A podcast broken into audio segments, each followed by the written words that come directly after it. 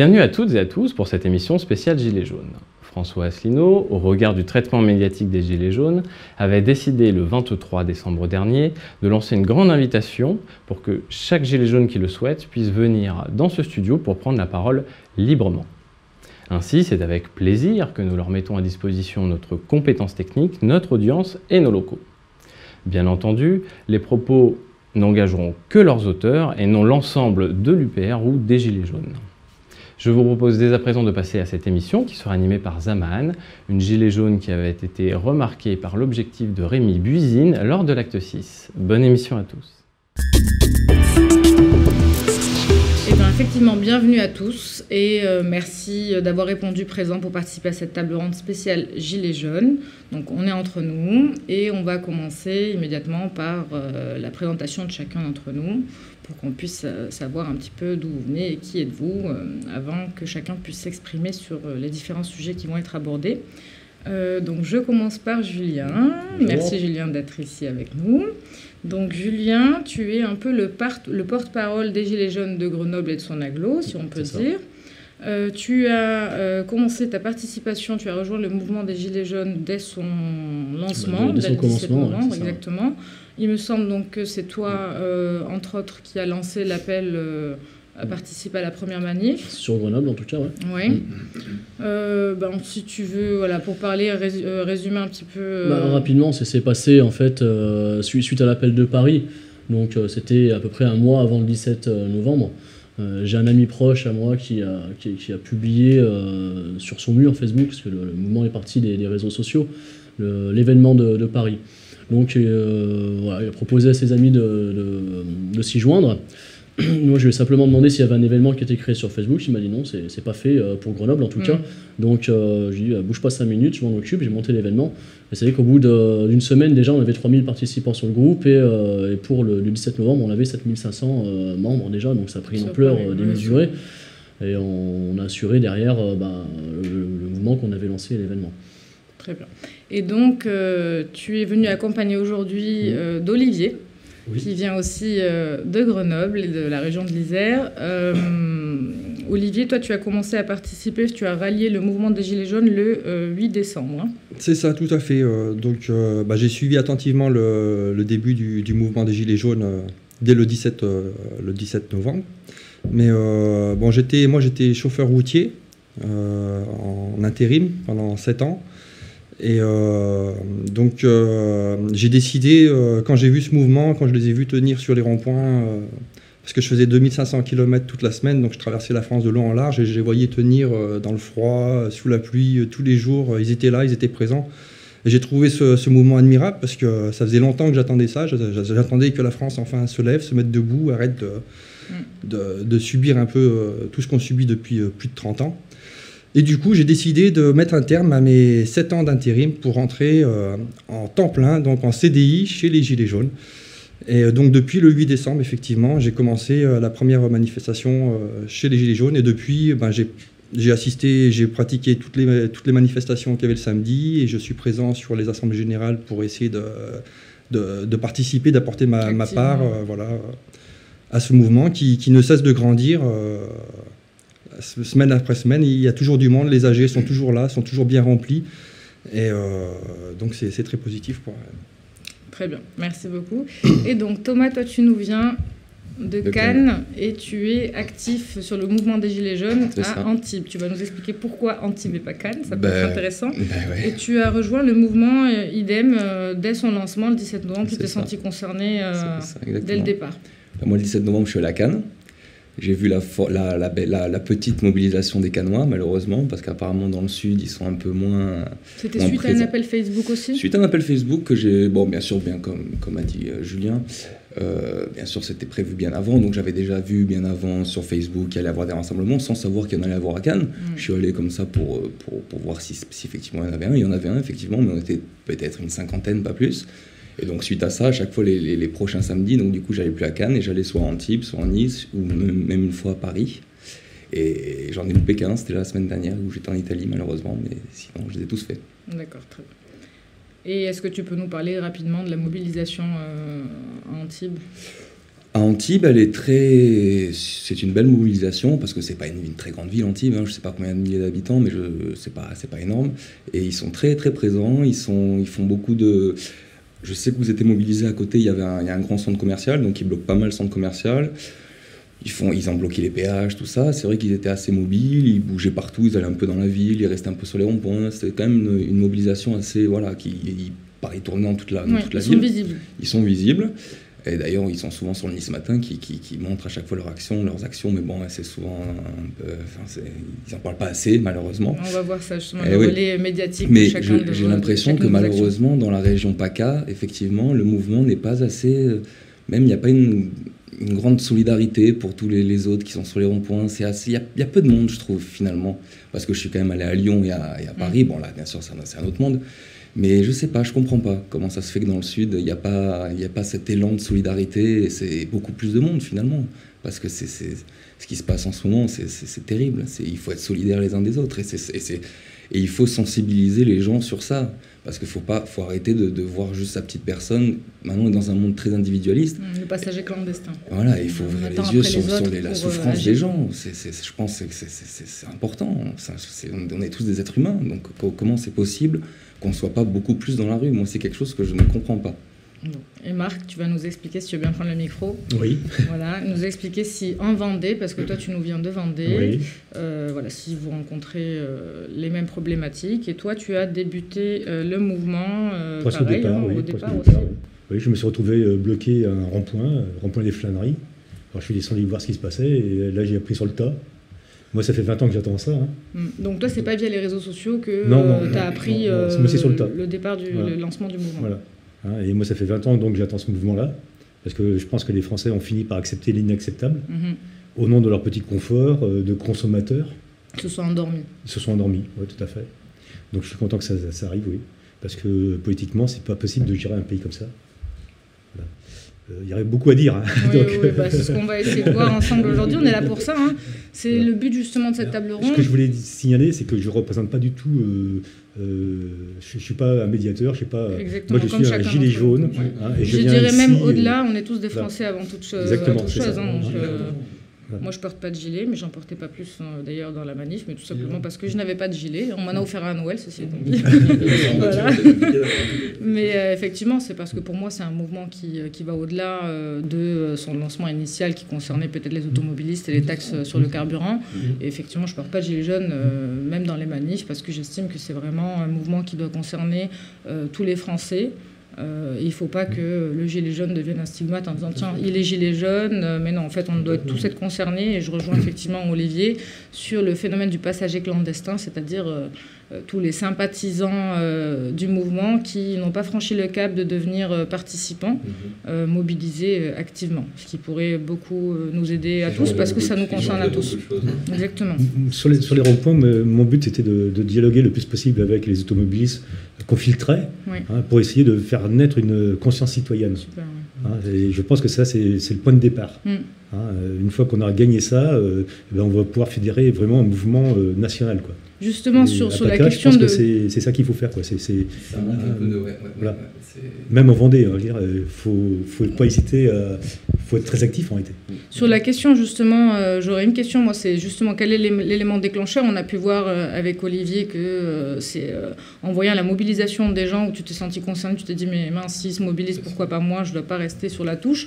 Euh, Qu'est-ce qui, par exemple, toi, Marc, a fait que tu t'es dit, euh, tiens, ils sont sur les ronds-points, il faut que j'aille euh, le- leur parler et tu t'as été séduit peut-être par euh, leur discours et tu les as ralliés Oui, tout à fait. Mm.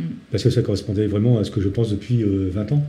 Parce que l'in- l'injustice sociale est là présente partout, partout, partout, partout. Quoi. Ça, ça devient, j'ai envie de dire, infernal. Quoi. De- de- on a une vie, c'est c'est même plus une vie. Quoi. On a- c'est- plus possible. Quoi. On ne peut pas vivre avec 1200 euh, euros brut par mois. J'imagine que ça, voilà, ce sont des sujets euh, sur lesquels vous êtes tous d'accord euh, quand vous vous retrouvez sur les ronds-points, Ah oui, etc.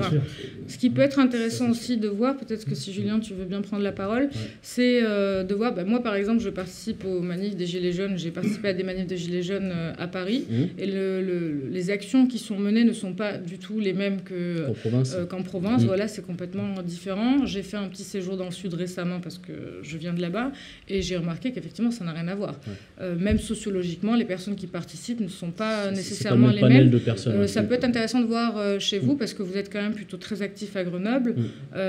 quelles actions ont été mises en place? Dans quel but? Voilà, quelles ça, actions ça, sont menées? ça a beaucoup évolué depuis le début, le, le, mode d'action. En tout cas, de par chez nous, et j'ai remarqué que c'était un petit peu partout pareil en, en province on était parti sur des actions de blocage à la base. De blocage de, de, route. De blocage de route. Viaduc, tout ça, les ponts. C'est ça, c'est ça. Nous, on avait bloqué la, la rocade de Grenoble, donc le, gros axe principal de, la ville. on s'est rendu compte que. Qu'est-ce que vous vous êtes dit au moment où enfin, vous vous rassemblez, vous dites tiens, il faut qu'on est motivé, il faut, faut être visible. Il faut, montrer qu'on est là maintenant, il y en a assez. je pense que le symbole du gilet jaune va dans ce sens-là aussi. Il faut, faut être visible, il faut se montrer. Euh, on ne parle pas de nous, on ne parle pas de, cette classe moyenne qui, souffre depuis mm. des années. Donc maintenant, aujourd'hui, il faut être dans la rue, il faut se montrer. Donc on était parti sur des actions de blocage. Euh, on s'est rendu compte assez rapidement que ça n'arrêtait pas forcément l'opinion publique non plus, et qu'on se retrouvait face à des, euh, conflits internes avec des citoyens lambda qui sont tout comme nous d'ailleurs. c'est de faire rallier justement à la plus large partie de la population, c'est optimal. Bah, c'est là notre force. Parce que la force. alors là, on voit que la mobilisation est en train de grandir. Mais euh, au début, on n'était pas autant. On n'était pas autant, donc il fallait rallier l'opinion publique.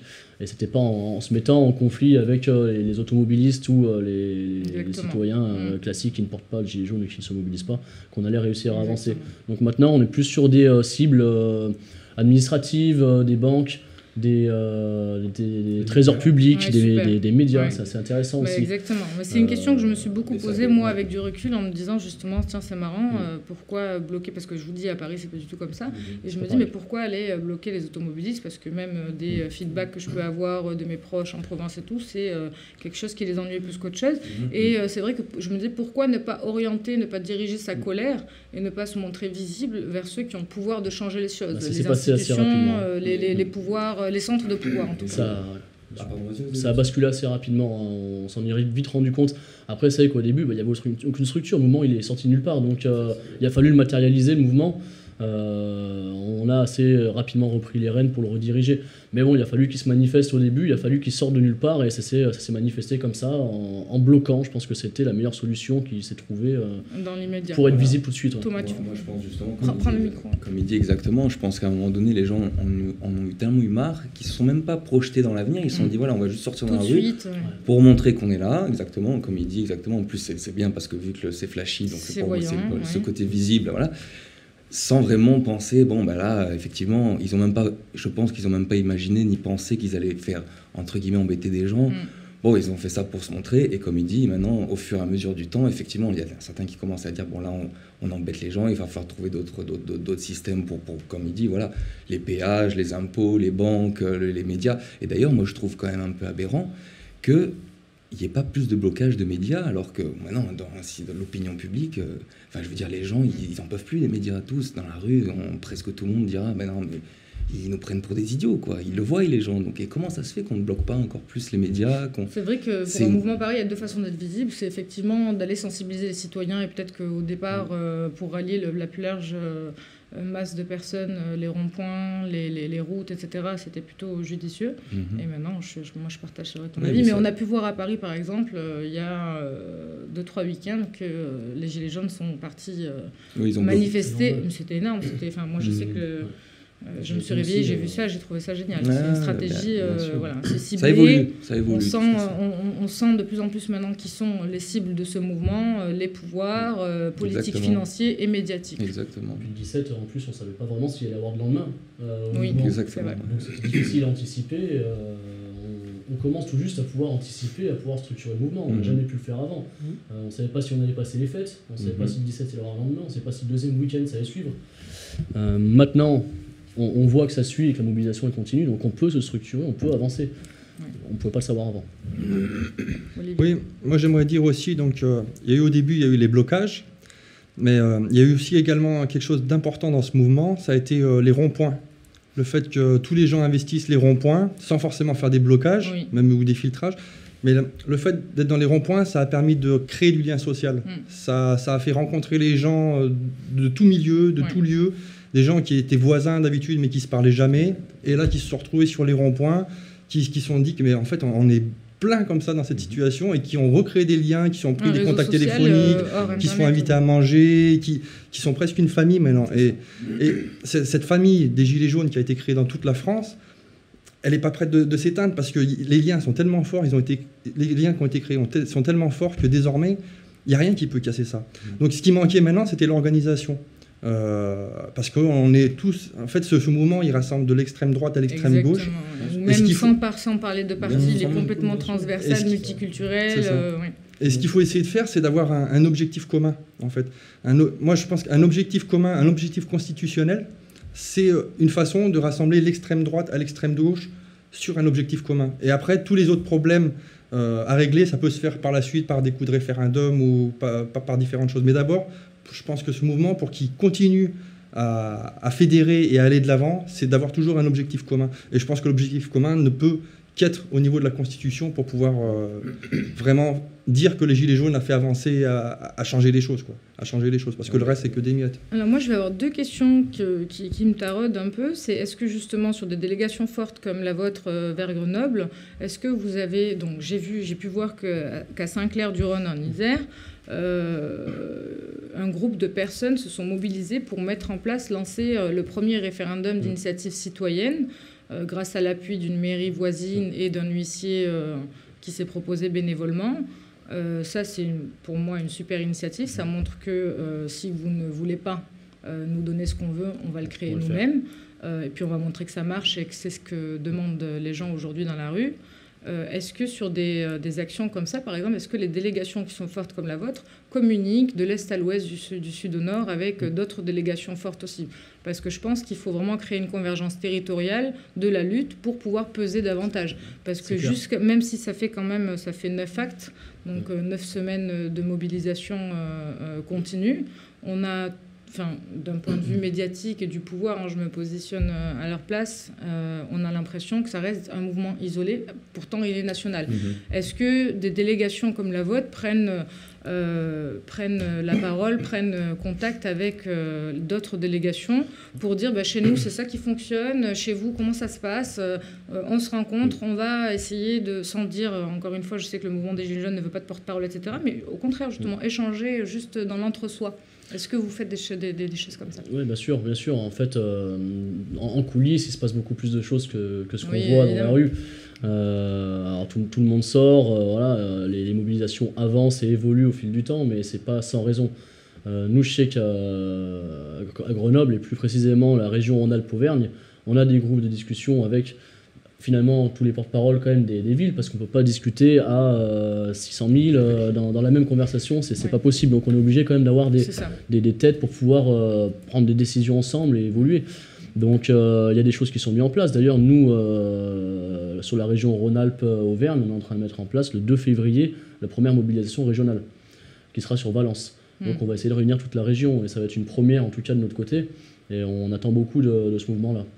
Euh, et à plus grande échelle, au niveau national, on a aussi euh, des, groupes de discussion euh, entre, on va dire, délégations régionales, sur lequel ça nous permet d'échanger, de, parler des mobilisations, de, voir un petit peu l'axe à suivre et, et les tournants à prendre. Donc, euh, Parce qu'on a l'impression, par exemple, qu'une délégation forte et active et Mm. euh, de plus en plus organisée pourrait aider euh, des régions, Exactement, qui sont comme la peut-être tienne, moins- voilà, ouais, exactement, ouais. exactement. Parce pourrait, que- voilà, l'échange d'informations, d'expériences. Exactement, euh, exactement. Je dis pas qu'il n'y en a pas dans le 06, attention, hein, je suis pas en train de dire ça. Non, non, mais je sûr. trouve que, bizarrement, c'est une région qui est, qui, qui, qui, voilà, qui, qui, est, qui est un peu en dessous, de, de- de- Mm. de- de- on dirait un peu en retrait de, de ce qui se passe, finalement, couvre pas les yeux, Mm. ou je sais pas, moi, ça me... C'est quelque chose qui me désole un peu, ça. Il faut parce- regarder, je pense, parce que c'est vrai que c'est une région, enfin, de mon point de vue, euh, associatif et militant, voilà. Quelle Ouais. que soit la question, euh, c'est pas les soulèvements les plus, C'est euh, vrai, c'est vrai. les vrai. plus Bon, flagrants. hein. J'espère que ça viendra. Et, Et- euh, je voulais rajouter à ce sujet-là, justement, au niveau d'organisation, nous, de notre côté, euh, on vient de créer un forum internet. euh, parce que moi, en fait, personnellement, moi, j'ai pas Facebook, j'ai pas Twitter, euh, j'ai pas ouais. tous ces trucs-là, en fait. Et euh, donc, c'était un petit peu compliqué pour moi pour suivre un peu Eh oui, les oui. rendez-vous euh, des AG, euh, les, les actions, tout ça. Parce que quand on n'a pas Facebook, on est un peu coupé de, de tout ça. Il faut aller sur les ronds-points. Je me suis dit qu'il fallait créer ce forum, ce forum qui pourrait rassembler ceux qui n'ont pas Facebook et ceux qui ont Facebook. Mm. et afin de coordonner toutes nos actions au niveau des rendez-vous, au niveau du covoiturage, au niveau des pôles juridiques, pôle médical. Et dans ce forum, on a réuni euh, tout un, forum paquet. Sur de- quelle, euh, sur quelle euh, structure c'est sur- Donc c'est sur Internet. C'est un, un forum euh, que un- n'importe qui peut faire. C'est un forum gratuit. C'est une plateforme gratuite qui propose de faire ce forum. Si vous pouvez mettre l'adresse en Oui, dessous voilà, de la il vidéo. faudrait. Non, mais c'est pour ça voilà, que je pose la question, parce que si ça peut permettre justement. Voilà, c'est ça justement. C'est pour ça que je vous À ceux qui nous écoutent de, Mm. de- de- de reprendre la même initiative. C'est l'idée en fait. C'est l'idée parce que justement, créer ce forum, nous, notre objectif, c'est vraiment de fédérer toutes les agglomérations qui sont autour de. Grenoble et dans le département sur ce forum afin de devenir beaucoup plus forts, beaucoup plus nombreux et puis euh, d'avoir des actions euh, beaucoup plus organisées et autres que du blocage. On a plein d'actions en, tête, par exemple avec les associations, différentes associations, par rapport à. Il y, a- plein de choses qui sont en cours pour l'instant. Et ce forum va vraiment nous aider à travailler. Et je pense que ça serait important que les, tous les départements de France essayent aussi également de créer au moins ce forum qui change, qui fait sortir des gens de Facebook et qui permet de faciliter euh, la centralisation de, de toutes les agglomérations sur- à chaque fois sur, grand- sur les départements. Et donc, si chaque département arrive à faire son forum et arrive à s'organiser comme ça, on peut plus facilement interconnecter tous les, exactement interconnecter, tous les forums au niveau départemental, au niveau régional et au niveau national. Et comme ça, on avance de façon horizontale. Oui. Voilà. Donc après, il nous restera aussi à régler les problèmes des médias, mais ça, on va en parler encore après. Mais, euh, mais le forum, je pense que c'est vraiment un outil important que l'ensemble des gilets jaunes français devraient, devraient, devraient prendre. Il n'y a pas que nous, je pense qu'il y a d'autres personnes euh, en- dans le département qui ont fait ce Oui, forum. oui. Mais je pense que ça, c'est un outil important qui Oui, de communication fédérer, euh, euh, Mm. pour pouvoir peser, euh, parce que l'objectif c'est c'est vraiment ça, hein, c'est de créer un consensus pour avoir un véritable pouvoir en dur, tant que c'est gilet dur. jaune. De- oui. C'est la communication avec tant de monde, c'est très compliqué en fin de compte. Donc c'est pour ça qu'il y a une entre guillemets une dé- désorganisation de, de- de- de- de- des gilets jaunes en- entre guillemets bien sûr j'entends Moi, je que- pense que c'est une forme d'organisation. Elle est tellement nouvelle et, C'est ça, euh, c'est que c'est révolutionnaire. innovante qu'on C'est qu'on la targue d'être désorganisée. Mais ça. c'est une organisation, sinon euh, elle n'existerait plus aujourd'hui Oui. déjà en neuf semaines. C'est C'est ça. notre force. Ouais. C'est ce qui, ouais, Exactement, ce qui mais, fait que mais ça à un moment donné, je pense qu'il va bien falloir. On dit, on dit que les gilets jaunes ne veulent pas être représentés, mais à un moment donné, il va bien falloir qu'on soit représenté par. C'est obligatoire, je veux dire. Et donc, c'est pour ça, moi, quand je parle des fois sur les ronds-points avec des gilets jaunes, ils ont une hantise de la politique. C'est-à-dire que dès qu'on commence à parler de politique, euh, de n'importe qui, hein, c'est vraiment catégorique. On aurait dit bientôt, ils, ils veulent plus te parler. C'est donc, ils n'ont pas notion Que c'est un mouvement que, politique. que c'est un mouvement Voilà. politique. C'est- On fait et de la politique sur le rond-point, Exactement, on fait de la politique sur Facebook, en c'est un mouvement qui est clairement c'est- politique. Un gilet jaune, c'est politique. Exactement, c'est un signe politique. Et, les gens, ils se rendent pas compte de ça en fait, malheureusement. Enfin, il y en a qui s'en rendent compte, bien sûr. Là, je, je, je, je fais pas d'amalgame, mais je veux dire, c'est dur à, à rentrer dans la tête parce qu'ils ont tellement eu peur, parce que bon, ça fait 50 ans que bien sûr, ils, on les prend pour des euh, idiots et donc ils, ils en ont marre. Il y a un rejet Ouais. total. Et je trouve que c'est, ça va être compliqué justement à mettre en œuvre ça. C'est pour ça que je pense que c'est si long finalement, parce que peut-être que si, excusez-moi, peut-être que s'il y avait eu moins de, de, de, de- de dégoût, on va dire, de la classe politique pendant X années, peut-être que ce serait déjà allé plus vite, peut-être qu'il y aurait eu déjà des, par département, des porte-paroles. Moi, je trouve ça, moi, je, il y a des gens qui disent non, on veut pas de porte-parole, mais moi, je, il faut des porte-paroles, il faut que des gens, des gens qui, sont- qui sont Après, je pense qu'il y a une différence, de mon point de vue, il y a une différence entre un représentant Et un porte-parole, bien sûr, c'est voilà. deux choses différentes. Évidemment, ben, comme il porte la nom, parole, il porte la voix, on lui dit ce qu'il doit parole. dire, et il se tait sur les C'est autres. Pas plus que ça. On lui demande pas ni de prendre gens des décisions, C'est ni ça. de prendre l'initiative de quoi Et le problèmes des gens, c'est qu'ils ne font pas la différence. Bah, souvent. c'est ce qu'il Ils font faut. souvent euh, l'amalgame entre les deux et c'est compliqué. Il y a un gros souci d'ego. Mm. Oui, euh, bien si euh, on est confronté en Vendée à ça. Ah, voilà, il y a deux clans différents. Ils ont réussi un petit peu à se- s'entendre, enfin mais plus qu'un.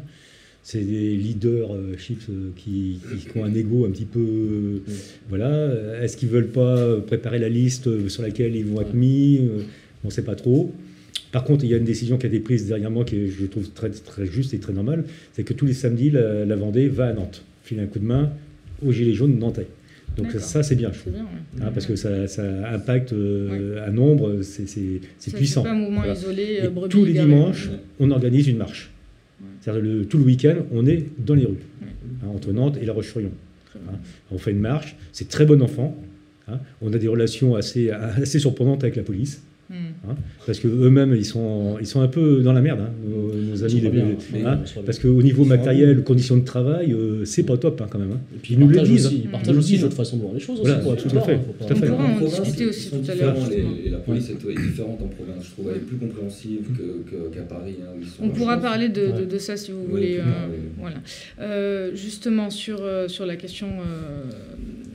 Sur, les questions qu'on venait d'aborder, Marc, est-ce que tu peux nous dire, par exemple, quel est le... Parce que Thomas, tu parlais des gens, comment c'est perçu par les gens, etc. Donc ces fameux gens, euh, moi j'aimerais bien savoir, euh, parce que vous êtes quand même militant euh, très actif, quel, quel est l'écho de votre engagement auprès de vos proches et de vos familles? Est-ce que déjà vous avez réussi plus ou moins à rallier l'opinion, la participation de vos proches?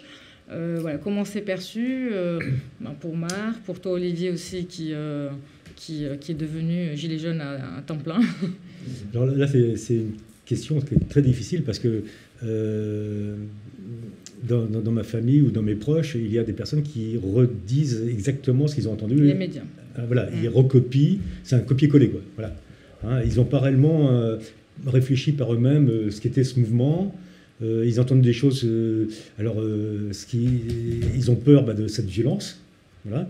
Donc, euh, la violence ne vient que des gilets jaunes. hein. Euh, Là-bas, ils sont vachement sympas. Ils, ils tapent avec du coton. Hein, Et toi, pas- quel est le retour justement que tu leur fais des- de ta participation dans les manifestations, etc. quel, euh, Comment ils perçoivent ce que, ce que tu Bah, leur apportes? De plus en plus, ils m'écoutent parce qu'ils prennent conscience quand même que c'est un mouvement qui, qui est en train de, de se fédérer et c'est un mouvement national qui prend de plus en plus d'ampleur. Donc là, maintenant, ils ont une oreille un petit peu plus euh, euh, à l'écoute. Sensible. Oui, oui, sensible. hein. Euh, ils commencent à comprendre que bah oui, il y a des choses qui se passent. Hein. Par contre, ils, ils sont déconnectés d'une réalité politique hein, qui, est, qui est complètement incroyable. Quoi. Euh, je parle du MEDEF, c'est le grand absent du, du débat. Mm. Pourtant, c'est eux qui sont quand même euh, en première ligne. hein. C'est des gens qui gagnent, je sais pas moi, 50, 70 000, 90 000 euros par mois, et c'est eux qui vont euh, augmenter votre salaire de 20, de 20 centimes. C'est quand même ces gens-là, quand même. hein. D'accord? Ils c'est- se sentent concernés justement, tes proches, parce que j'imagine qu'ils ont tous des salaires euh, moyens. Et est-ce que justement, quand tu leur parles comme ça, ils se disent tiens, il a raison, finalement, ce qu'il raconte, ça me concerne aussi, moi aussi, je suis dans ce cas-là. on, on- on les a tellement euh, euh, fait rentrer dans un, moule- dans un, dans moule, on les a fait rentrer dans un moule que euh, voilà, lobotomisé, mais euh, ils, ils comprennent pas qu'on peut avoir, euh, je sais pas, je dis n'importe quoi, mais 300 ou 400 euros ou 500 euros de- d'augmentation. Pour eux, c'est complètement euh, euh, impossible. Quelle est- quelles sont les revendications que tu portes auprès d'eux, justement Quand tu parles du Euh, mouvement je, des je leur explique que la France est un pays très riche. Hein, euh, je leur explique aussi que l'évasion fiscale, c'est quand même 110 milliards.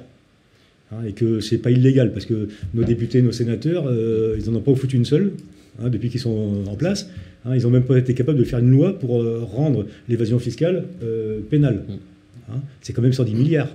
C'est quand même pas rien, quoi. Je veux dire, euh, C'est là qu'il faut aller chercher l'argent. hein, ah oui, c'est là où il faut priorité, chercher hein, l'argent. En plus, on connaît ces gens qui, font- qui- qui font ça. hein. On les connaît très bien, on a leur nom. euh, Il y a 500 familles euh, qui se partagent. Je sais plus, le chiffre est complètement aberrant. Alors, je sais Ah oui, pas. hein, c'est c'est- c'est- c'est 6 000 milliards, je crois. hein. Il y a- 500 il y a- familles, c'est 6 000 Il y a milliards. un paquet de zéro.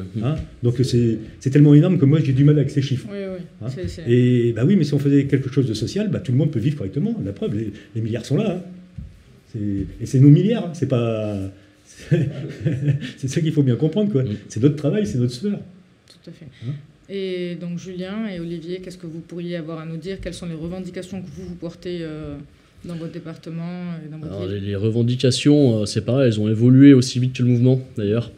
Euh, Oui, ça, peut être intéressant effectivement de voir ça. Vous êtes nombreux ici à avoir Mm. euh, débuté le mouvement. Est-ce que vous-même, vous avez euh, fait évoluer euh, vos revendications avec chaque euh, acte successif? Complètement. ouais. Est-ce que vous-même, vous avez peut-être découvert de nouvelles revendications au fur et à mesure du Mm. mouvement, en vous disant, tiens, en échangeant avec un tel, etc., en vous disant, tiens, il a raison, c'est en passant par telle Mm. mesure qu'on pourrait faire évoluer les choses? En fait, au début, bon, c'était parti de la taxe pour le carburant. Euh, c'est pas la taxe pour le carburant vraiment qui, qui, qui dérangeait. Pour, pour ma part, en tout cas, ce qui m'a fait euh, prendre part au mouvement dès le début, c'est l'ut- c'est l'utilisation de la taxe derrière. Et euh, il y avait que La 20% qui était. mensongère qui est faite autour de C'est la ça, taxe. c'est ça, et qui fait ressortir finalement les mensonges en général du gouvernement. C'était vraiment le, le point qui, Mm. qui a mis le feu aux poudres. Euh, on sait qu'il y avait 20% de la taxe de la TICPE qui Oui, était oui. reversée à la transition écologique. Bon, Euh, je pense qu'on a fait le tour de la question là-dessus euh, de nombreuses fois. Donc, je, je précise, ce n'était pas la taxe, ce n'est pas l'augmentation de la- des, des taxes euh, qui vous a son- fait sortir, utilisation sortir à ce moment-là. C'est la publicité mensongère, c'est de dire, bon, ça. en fait, vous nous prenez encore euh, pour des cons, Pour des cons, euh, ouais, vous voulez euh, nous martèle. euh, euh, l'argent, on ne sait même pas où il va finir. On, nous martèle en ce moment la tête en disant qu'il faut arrêter le, le diesel et il faut mettre euh, du véhicule électrique, alors qu'on sait très bien déjà qu'écologiquement c'est pas viable sur le long terme. Euh, alors on met déjà que 20% des taxes sur le carburant pour la transition écologique et qui en plus n'est pas viable.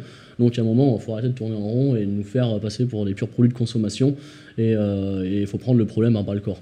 Donc ça c'était la première chose qui Ouais. m'a fait descendre dans la rue. Et après, on a commencé à travailler sur des listes de revendications. Donc il y avait trois euh, sujets vraiment euh, gros thèmes qui sont ressortis. Il y avait l'écologie sur laquelle... Et comment il- ça évolue entre vous? C'est en discutant entre vous? Parce que C'est vous, intéressant, vous vous êtes Mm. rencontrés euh, Mm. sur le mouvement. Alors comment Mm. c'est en discutant entre vous Vous vous êtes dit, tiens, il faut aller au-delà, il y a ça et ça qui va pas, toi aussi, il y a ça. Les, les réseaux sociaux, les échanges, bah, particulièrement au début sur Internet, parce qu'on ne s'était pas encore rencontrés tous de, en, en phy- physiquement. Euh, et après, euh, par le biais d'assemblées générales, par le biais de, discussions, d'échanges. Et, euh, ça s'est passé sur tout le territoire. Et on, voit qu'on en arrive à peu près tous aux mêmes conclusions. C'est qu'il y a eu une, liste de, revendications, mais très large, très diverse, un éventail vraiment, vrai- vraiment large. Et on ne pouvait pas défendre toutes ces revendications. Mm. Donc on ne peut pas arriver en négociant avec le vrai. gouvernement avec 40 points, parce qu'on n'en aura euh, que la moitié peut-être. Ou bon, rien du tout. ou, ou peut-être rien du tout. Donc on s'est dit, euh, le, le- problème finalement, c'est euh, un outil démocratique qui nous manque. Mm. Parce qu'on est dans une euh, démocratie de, euh, représentative, donc qui est une démocratie indirecte. Donc on vote pour quelqu'un qui, s'il ne nous représente plus pendant les 5 ans, ce qui se passe actuellement, euh, on peut rien faire. Et C'est on même pas le terme de, enfin c'est même pas, euh, c'est même pas la logique de la démocratie. hein, Bah, c'est ça, on que peut pas appeler ça, on on a appelle ça une dégagé du oligarchie pouvoir finalement, donc euh, le terme n'est pas le bon, on ne devrait même pas entendre le mot démocratie dans représentativité. Et nous, on veut une démocratie euh, participative maintenant. Et on peut plus voter pour des personnes, on veut voter pour des idées. Mm, Et là, on va changer la donne. Mm. Et là, on va changer la donne, sauf que ça, aujourd'hui, c'est illégal. C'est illégal parce que c'est pas. J'ai euh, eu des, les, les mots euh, de la préfecture même hein, directement, euh, parce que Grenoble a voulu passer en 2016 un, un RIC Mm. au niveau local. Ça a été refusé par la préfecture, comme quoi, par l'opposition d'ailleurs, qui avait interloqué la préfecture là-dessus, comme quoi c'était quelque chose qui était illégal. Parce qu'on pouvait révoquer justement des lois, faire sauter des élus, etc. Euh, et dans une démocratie euh, représentative, eh ben, on ne peut pas euh, faire interagir les- le peuple. Mais et donc c'est un acte illégal. Et Mm. c'est là qu'il y a, là, là, on a un gros problème. Donc il faut remettre au goût du jour des outils démocratiques. Alors là, on met le doigt sur le, le- le RIC, mais je pense qu'il y a peut-être aussi d'autres solutions euh, qui nous permettront d'agir plus rapidement, comme des assemblées constituantes qui nous permettront de, réviser la Constitution tout de suite et de continuer à agir après avec le RIC. Mais voilà, je pense qu'il y, a- pas mal de choses qui existent. On peut même innover, euh, parce que ça, le RIC et les assemblées constituantes, c'est des choses qui existent? Pourquoi pas inventer quelque chose de nouveau, un nouveau système, un nouveau principe? Mm. On n'en est pas À encore là, ouais. mais euh, en tout cas, voilà, maintenant. euh, Et toi, Olivier, par exemple, donc sur ta, sur quand, quand tu es rentré donc, dans le mouvement, que tu as commencé à échanger avec d'autres personnes, dont Julien et euh, les Gilets jaunes euh, de Grenoble, euh, tu as découvert le RIC euh, lors de, ta, de, de ton entrée dans le mouvement des Gilets jaunes, si je puis dire, ou euh, c'est quelque chose euh, auquel tu pensais en te disant, tiens, euh, il y a un problème, on n'est pas représenté, on n'est pas écouté, on n'est pas entendu. euh.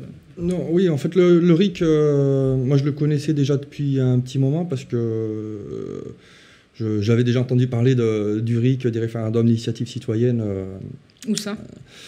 Hum, à l'UPR, par exemple, euh, je sais que François Asselineau le propose depuis euh, plus de 11 ans dans, dans son programme. Et donc, euh, comme je, je le suis déjà de- aussi de- depuis très longtemps, je, je connaissais déjà le référendum par ce biais-là, mais aussi par rapport à Étienne Chouard aussi, qui, qui en parle beaucoup. J'ai beaucoup, euh, j'ai beaucoup lu, écouté ce qu'il ce disait, euh, surtout son, son étude de la démocratie athénienne euh, Oui. par rapport au tirage au sort, tout ça. Démocratie directe. Mais donc, euh, pour euh, en revenir aux revendications... Est-ce euh, que tu as été surpris d'entendre, euh, moi c'est une de mes questions parce que je me sens concernée par ce que tu dis, oui. est-ce que tu as été surpris de voir euh, une telle revendication aussi forte réclamée et acclamée par euh, les Gilets jaunes? Toi qui la connaissais déjà, qui savais qu'il y avait un candidat par Oui, exemple, des fait- candidats parce que c'était pas le seul mais qui proposait ça.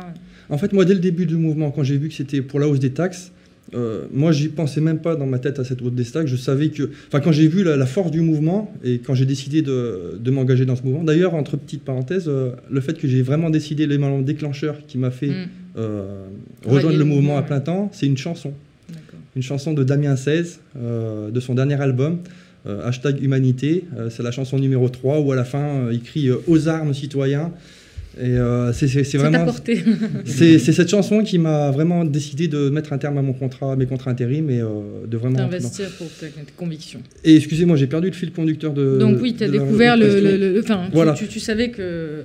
Est-ce que tu as été surpris d'entendre le RIC comme En fait, j'ai été très surpris, euh, effectivement, de voir le RIC au niveau national demander d'un seul coup D'un coup, sorti nulle part. Alors, étant donné que moi j'étais en dehors de Facebook et de toutes ces choses-là, c'est un peu la raison qui fait que j'ai été surpris, c'est que j'étais pas au courant du flux. Mais c'est arrivé comme ça Et à la vitesse hein. à laquelle ça s'est diffusé au niveau national. Hein.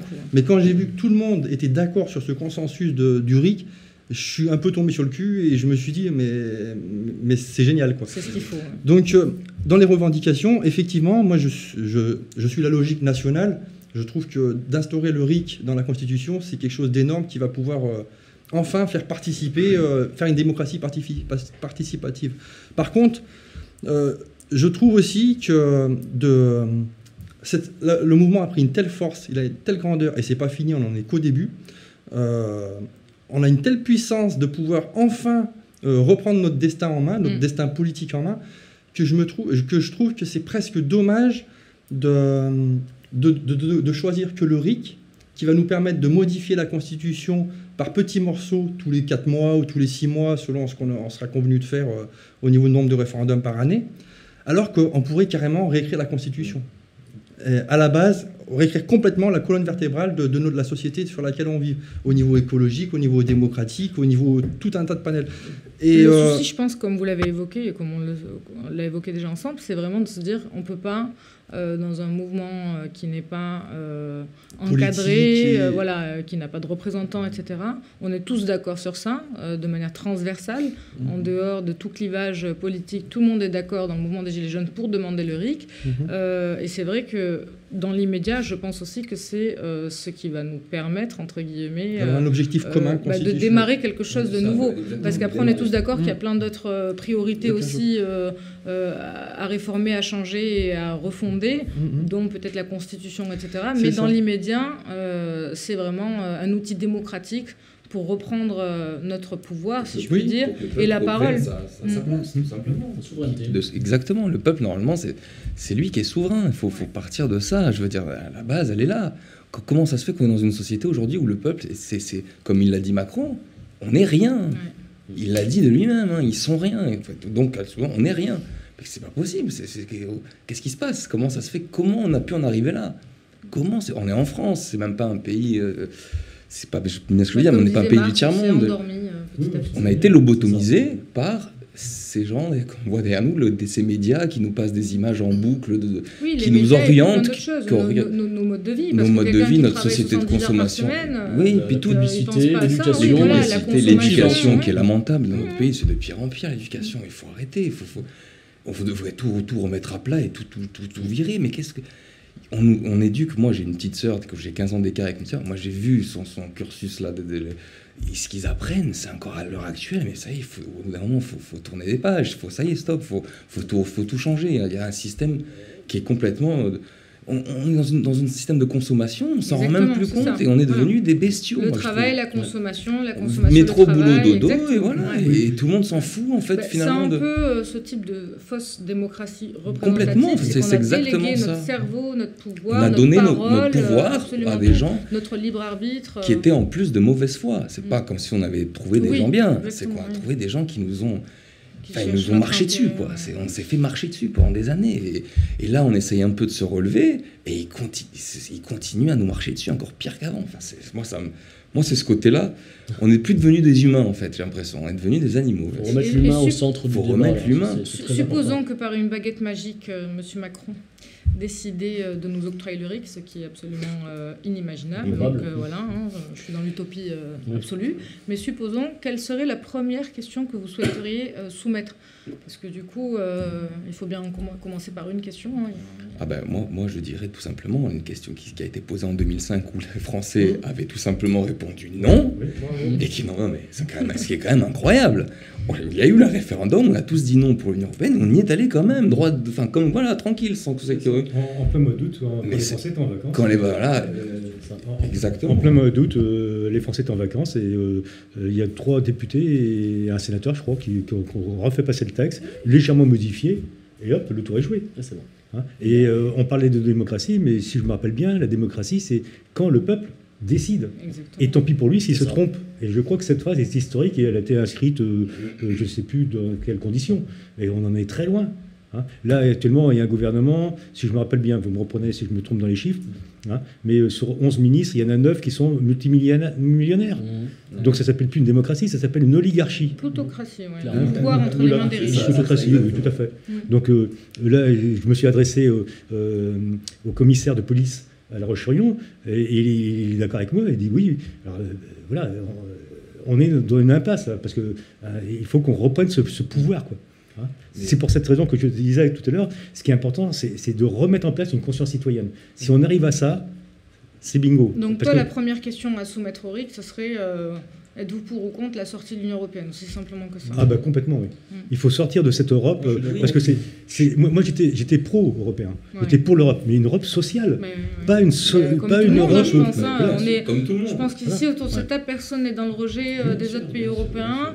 Euh, moi, comme euh, je l'ai déjà dit par le passé, euh, j'adore l'Europe, j'adore voyager. Bien sûr, bien sûr. euh, dans un monde idéal, euh, j'aimerais qu'il n'y ait pas de frontières sur Exactement. Terre, hein, mais c'est pas la C'est question. ça, l'humain. Euh, voilà, c'est que l'Europe qui a été, euh, enfin, qui a été, Là, là, ils nous ont fait une, une Europe de banquiers, de business, quoi. Et euh, un peu sur le modèle américain. Et on n'est plus du tout dans cette culture-là. C'est- Moi, ma culture, je suis un homme de culture. euh, modestement, bah, je, je veux défendre ma culture française, quoi. Euh, bienvenue aux autres, hein. c'est pas c'est pas une fermeture de Mm. c'est pas ça du tout mais là là on est envahi euh, actuellement par le système américain mais ça, ça- ça- ça devient infernal Je veux dire euh, le Free Day euh, comment ils appellent ça le, Black Friday. le, le Black Black, Friday. Friday, et euh, vas-y coche-le quoi Euh, maintenant c'est c'est oui oui euh, Thanksgiving enfin bon euh, arrêtez quoi je veux dire là, c'est le monde qui est en train de tourner comme ça d'ailleurs. Ah, bah, hein. Tous les pays, petit oui. à petit, ils sont en Ouais. train de mettre en place des gouvernements euh, sur, sur, sur la base du libéralisme et, euh, et c'est en train de partir dans tous les sens comme ça. Alors le, le libéralisme, le- euh, il a engendré une surconsommation, mais c'est une folie totale. On est en train de bousiller les richesses de la planète. Je ne sais pas si les gens se rendent bien compte de ça. Moi, je suis effaré quand je rentre dans les, les supermarchés. Oh, Il y en a partout. Je dis, on est en train de... C'est la surconsommation. D'ailleurs, même sur les ressources folie. humaines, euh, j'entendais euh, que, de, dès le dernier, euh, donc l'hiver dernier, à partir de maintenant, on est en exploitation sur nos, euh, Oui. on est à crédit sur les C'est ça, ressources c'est euh, la ressource naturelle. Et naturelles. puis après, ouais. on apprend euh, euh, un tiers des animaux en moins de 100 ans ont disparu. Mm. Là, euh, j'ai lu un article dans il n'y a pas très longtemps, les chauves-souris elles sont en train de disparaître. Euh, les chardonnerets, euh, les mésanges, euh, les hérissons, etc., etc. Alors les abeilles, je ne vous parle même pas, c'est une catastrophe. C'est pire. Hein. Et euh, apparemment, euh, euh, il y a urgence pour les abeilles. Qu'est-ce qu'ils ont fait? Bah, Rien. Concrètement, ils n'ont rien fait. Je pense que parce que si on revient justement euh, au centre de tout ça, nous, à notre petite échelle, on est devenu une région de l'Europe, des États fédérés d'Europe, Mhm. euh, sur des questions euh, plus vastes que celles euh, évoquées. On ne peut déjà pas choisir et décider. Euh, Il n'y a qu'à voir avec le glyphosate, par exemple. hein. C'est Euh, ça, les oui. Français sont contre, était- mais euh, Exactement. finalement, Oui, on y Et, encore. pas, et pas que voilà. les Français, hein, même euh, Oui, dire, nous, Même l'Assemblée européenne contre, a voté pour la sortie euh, du glyphosate et euh, derrière c'est c'est quand même euh, passé, ils ont reprolongé encore euh, Ouais. l'autorisation. Donc euh, même avec, des, même avec des, des- une majorité à l'Assemblée européenne, au final elle sert à rien du tout. Parce que les décisions sont pas respectées au même titre que nos propres référendums. Ben, Donc ça- on se retrouve à des problèmes à Ça, plus ça grande revient échelle. un peu. bah, la construction de l'Union- européenne, ce n'est Mm. pas euh, une construction qui s'est faite sur euh, une volonté démocratique. Non. Ce n'est absolument pas démocratique. Voilà, les organes ne le sont pas. Donc euh, effectivement, euh, C'est- pour ça qu'on déjà met en avant. qu'on a euh, perdu de, de, de par notre démocratie représentative en Mm. France, en dehors de l'Union européenne, on se sent nous bridés du pouvoir. Euh, le fait même qu'on soit euh, peut-être un État de l'Union européenne. C'est pour ça, quand on dit Macron, c'est pas Macron qu'il faut dire. C'est Macron, bon, bah, finalement, il est menotté et puis il fait ce qu'on lui dit de C'est faire. c'est un hein. symbole maintenant du coup. Voilà. euh, bon, bien maintenant, j'ai entendu un peu, j'ai un peu regardé sur Internet qui est plus très. il- enfin, en haut, ils doivent se dire, oulala, ça pue un peu. Macron, il commence un peu à, à pas avoir une bonne, une bonne, euh, comment on dit, une bonne pub, tout ça. Donc, il commence un peu certainement à le lâcher un peu au fur et à mesure. Mais je pense pas que ce soit lui qui, qui, qui- qui puisse arranger quoi que ce soit. Lui, il est menotté par tous ces, par Bruxelles, Juncker. Non, mais complètement. Et Il cristallise euh, voilà, la colère et la haine des Français, euh, même encore aujourd'hui dans la rue. Moi, j'étais hier encore à la manif à Paris. euh, C'est euh, bon Macron démission et ainsi de suite. oui, mais c'est Bon, si c'est Macron pour un autre, ça serait exactement euh, la même conclusion. Donc, euh, Il faut changer de, de- de mode de fonctionnement. C'est pour ça qu'il faut d'abord commencer par sortir de l'Union européenne, parce que ça, sinon toutes les revendications qu'on veut défendre par la suite, Ne on ne pourra jamais les passer. ça, On pourra jamais les passer. On va être bridé dans tous les sens. Ouais. Donc il faut qu'on commence par là. ça peut être bien de préciser, par exemple, que toi, Julien, euh, Mm. tu es euh, apolitique, non pas dans. Alors, je suis apoli- pas, je suis à- pas non, politique, je suis apolitique, apartisan. Je préfère me dire exactement, apartisan. oui. D'ailleurs, le mouvement des Gilets jaunes de sens. apartisan maintenant. Je- Ouais. Ce terme n'était pas connu. C'est vrai qu'on a martelé dès le début, surtout Ouais, les ouais. tracts euh, apolitiques, Ouais, asyndicales, etc. Mais on se définit plus comme étant un partisan. Oui. Partisan, ça Ni veut dire qu'on fait de la ni, politique, euh, mais qu'on n'est ni pour Pour un un- parti euh, quelconque. Donc ouais, j'en profite pour l'expliquer parce que c'est c'est bien que les gens puissent faire la différence entre les deux. Pas de syndicat. Bah, pas de syndicat. euh, Les syndicats, bah, il y en a hein, dans les manifestations des Gilets Non, jaunes. non, est-ce que toi, par exemple, tu es syndiqué Non, je suis, je suis pas syndiqué. Voilà. hein, je suis pas Donc, syndiqué. je, je précise pour dire qu'autour de cette table, on est tous d'accord pour dire que la revendication euh, principale, Mm. euh, c'est le RIC. Le RIC, bien sûr. Euh, pourquoi Parce que euh, les Français ont envie d'être entendus, ont envie d'être écoutés et ont envie de reprendre le pouvoir pour sortir de l'Union européenne. Et c'est marrant, j'imagine que vous avez tous dû voir toutes ces vidéos qui passent de différents euh, dirigeants politiques euh, français, euh, Ségolène, Macron, Sarko, etc., euh, qui euh, affirment avec euh, ferveur qu'on ne sorte, qu'on ne, c'est même pas qu'on ne sortira pas de l'Union européenne, mais on ne soumettra jamais euh, la France et les Français euh, est- à la question de savoir grave. si on sortira de l'Union européenne ou pas. Moi, je voulais dire pour le, le RIC. Euh, donc, nous, on est pour le RIC. Donc, un RIC législatif, un RIC abrogatoire, un RIC constitutionnel et un RIC révocatoire. Euh, on n'est pas juste pour un RIC, ouais, on va poser une petite question Mmh. comme ça. Ouais. Non, non, il faut qu'on puisse, on puisse agir sur ces quatre axes-là. C'est Et c'est en vraiment déterminant, Et en toute matière. Faut bien Ensuite, ça, reste ouais. à, à mettre en place euh, les filtres, les, les moyens de, de- de mettre ça en place.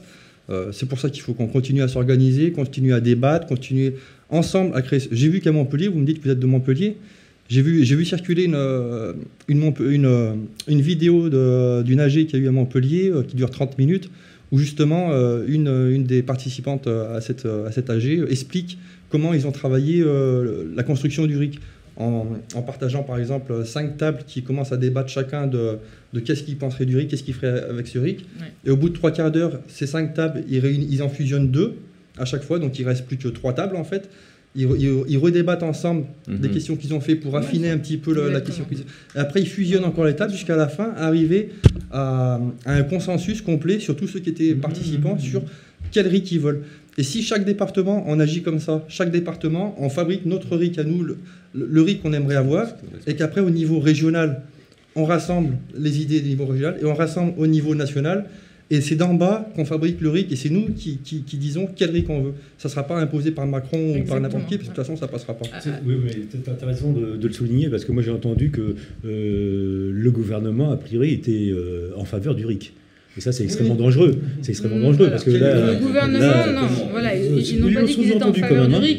Oui, mais faveur, Euh, dans mais- certaines euh, questions euh, précises, enfin, je veux dire, c'était Ils pas. n'ont Oui, pas mais dé- vraiment dé- parlé parce de que RIC. déjà, il, il voulait le, le- le- se l'accaparer, hein, déjà. Le Premier ministre, hein. suite au, Voilà, parlé. à l'insistance, a dit je, je veux bien en discuter, mais bon, on sait ce que ça veut dire. Mmh. Mais du ça. coup, euh, bon, ben, justement, je vous donne pas euh, ce que vous voulez, euh, je vous Mmh. donne juste le paquet cadeau, je vous donne un grand débat.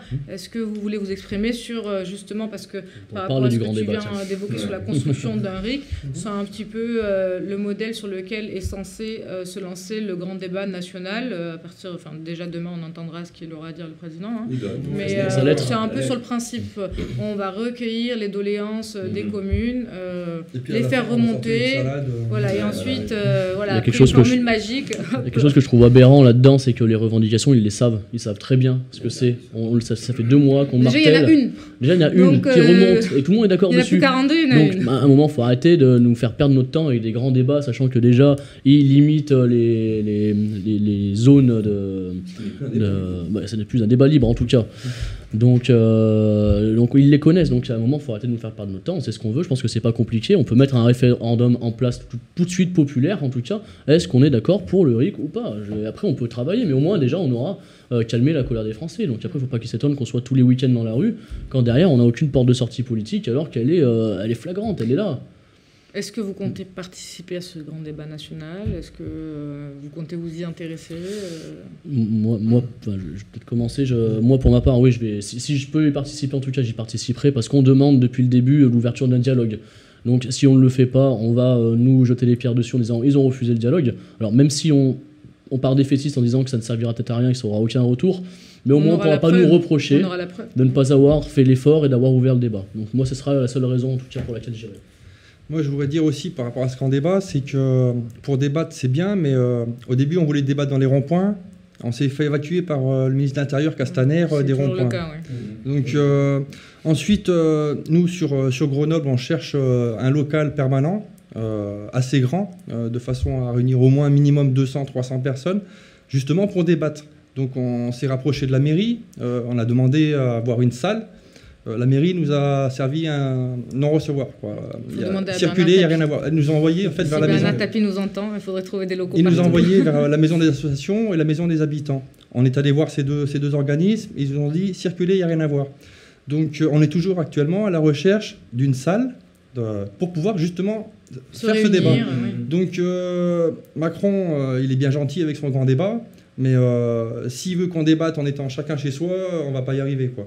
Donc euh, ou il nous laisse les ronds-points, ou il nous offre une salle, un moyen de débattre, mais euh, le grand débat, moi j'y participerai quand la mairie euh, participera euh, de son côté à nous, nous, nous le faire en sorte qu'on puisse avoir ce débat.